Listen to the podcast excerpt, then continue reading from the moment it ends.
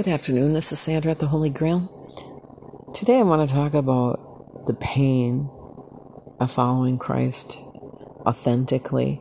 There's a lot of people that call themselves Christians, but it's really just more or less they use God like a get out of jail free card. They lament and cry to Him when they're in need, but they don't praise Him or love Him when they're not in need. So I'm talking about real Christians, people that have sold out their lives to Christ for more than, you know, a week or two or a year or in and out. Not that any of us have perfectly sold out to Christ, but I'm, t- I'm speaking to those of us that have lost friends and family and jobs, and our life experiences have been very difficult because of our sacrifice for our belief in our Christ our Savior, the Lord Jesus Christ. Very few people, really, especially in America, have ever paid any price at all for, you know, they haven't sacrificed little or none to be chosen. So, this is about the pain and suffering of true discipleship because true discipleship and what it is and what it's spoken of to be are two entirely different things. There's a lot of churches, a lot of sects that call themselves a church that really only use clairvoyance, not real signs and wonders from God, but they use clairvoyance. What I'm talking about is witchcraft. People, I won't mention what sects, but there are sects out there that conjure whatever spirits. They, they don't have the discernment to know the difference between the Holy Spirit and the spirits of the devil and demons. So this is sort of a a lament for those of us that suffer, for those of us that have interceded for people for decades and seen no changes in people for those of us that have suffered persecution through people hating us, this is for those those of you brothers and sisters which you probably will never hear this podcast because it is limited. I'll just say that. There are powers that be that limit my voice and it doesn't reach the masses. So i don't know who this will actually reach because they have blocked me from using social media in any real way to speak to the masses. It's real persecution that I've suffered for about 14 years now and ongoing. The devil and his, the world, the flesh, the devil are the people of the world, let's just say it this way, are against the church, the real church. The fake church of the mamby-pamby kumbaya church doesn't really experience much in the way of persecution or trials because their their effectiveness is is is small. The way you can measure a Christian's effectiveness is by the pushback that the, the dark kingdom brings. If you're not getting any pushback in your life as a Christian, it's because you're really not changing the atmosphere of the enemy. It's a chess game between the enemy and God. It's not, I, I hate to call it a game, but just to put it in um, an application of understanding.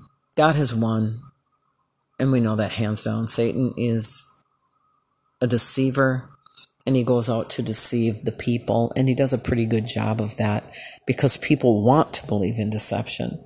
They want to believe in the flesh, they want to believe their gods, and so forth. God has overcome the world. God, the Father's Son, was sent to overcome the world. Jesus himself says, I have take heart, I have overcome the world, though you will have trials. So what I'm speaking to is people that don't have trials for their Christianity. I'm not talking about sin trials. There's two kinds of trials. There are trials that we cause because we're sinful and it's a cause and effect situation. I'm not talking about that. I'm talking about being persecuted because you're walking faithfully with the Lord. You know, people always say to me, well, you reap what you sow. It's sort of that Job, Job's friends coming at me with this, well, you must be evil and you must be this and you must be sinning and, and, and thus and so. It's not true. Some of us are not reaping what we've sown. We're simply under persecution for the truth that we are and what we speak. So this is for those of us that have walked the walk for decades, not 10 minutes or three weeks, or in and out and up and down, not perfect by any standard, have sinned like everyone else. I am not putting myself above anyone, but I have paid dearly. I have ached and I have cried and I have been tortured and I have been rejected all of my life because of the truth and the love and the merciful spirit that I have. It's not a woe is me seminar. It's just simply the truth. And again, the Bible says if you do not hate your mother, your father, your brothers, your sisters, your wife, you are not worthy to be my disciple. And God is obviously not asking people to hate their family members. But what he's saying is, if you don't even, if you do not, if you hold them in higher esteem than you hold me, you're not worthy. So do you know how small a measure that is of people that will give up family and, and themselves and their lusts and their appetites for Christ alone? It's negligible. It's a negligible number of people throughout all history. When we look back to the days of Noah, eight people were saved out of, I don't know, millions. I don't really know the number exactly, but it was a lot of people. The whole world at that time was destroyed by the flood because of their evil. Sodom and Gomorrah, the same thing. God destroyed the whole, that whole generation of pe- generations of people because of their evil. It's happening again.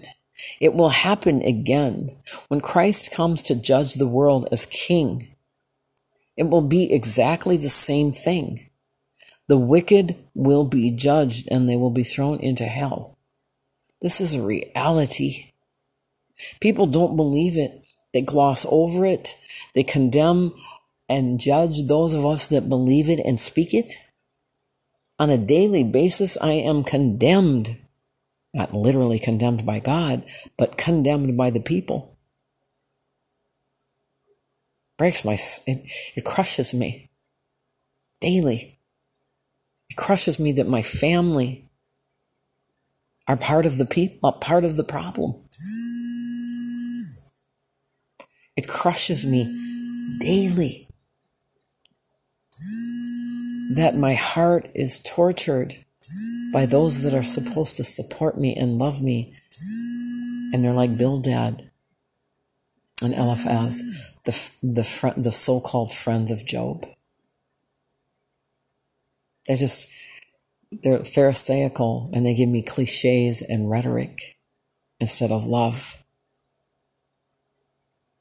A real lover of people like Christ laments for those in pain. He has empathy beyond our ability to even understand empathy. I know that because he lives in me and I am constantly crying every single day for the plight of my brothers and sisters in Christ that are tortured, that live in trials and misery and pain and suffering. This is the price of Christianity. And it is so difficult that there are days I can't barely bear up because it's so difficult.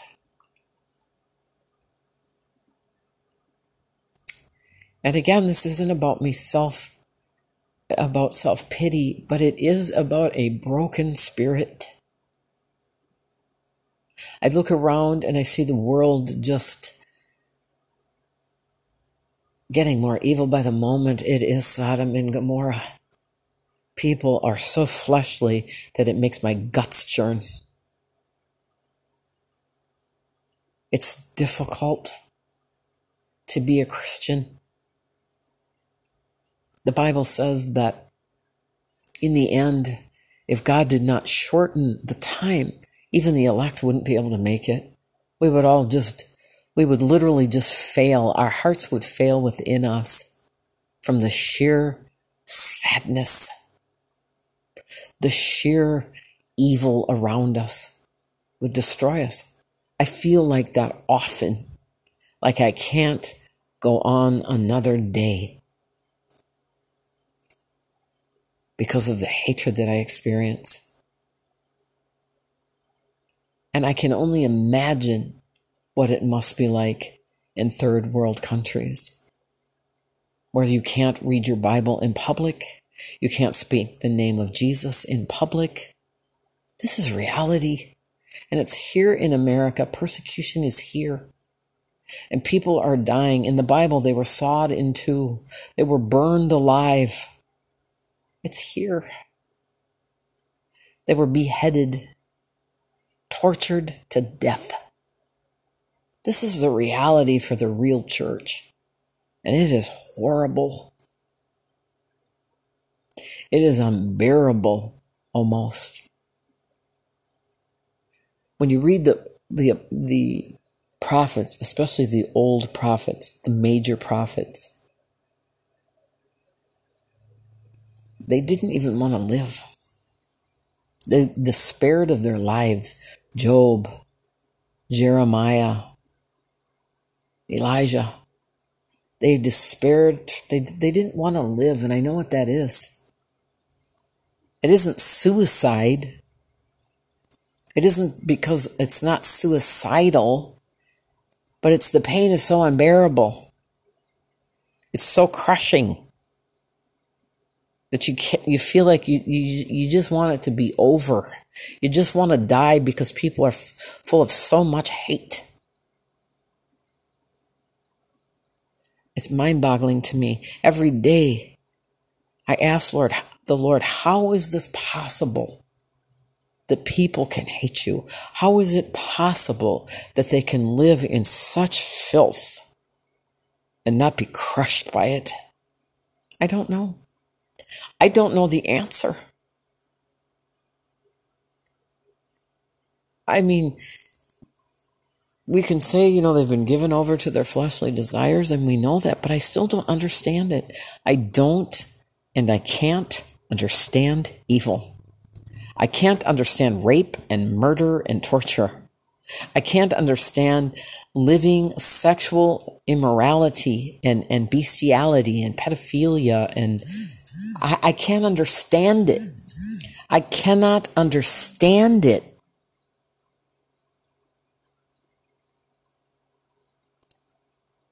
And I lament daily because of it. It makes my guts churn, like I said. It makes my guts churn. So I pray for my brothers and sisters. Father God in heaven, I lift us up. We are hated by family. We are hated by neighbors. We are hated by our country. We are hated by the global elite and the political. We are absolutely hated for the truth that we live and the truth that we speak. So I pray, Father God in heaven, for those of us that are crushed in spirit, that are broken, that are cast off by the world, we are not cast off by God. He will avenge us. He will avenge his own. Father God will avenge our, the martyr's blood. He will avenge his, his son's blood. The evil workers will not see the kingdom of God. And we thank you, Lord, that they won't because they do not deserve to enter into your rest.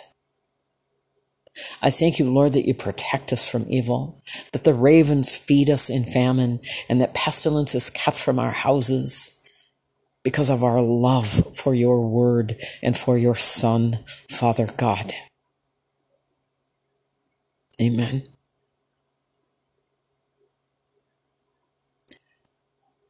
I pray this goes out to the people that need it, that are suffering. It probably won't but I pray that it does. This is Sandra Kelly. Stay on the Holy Grail.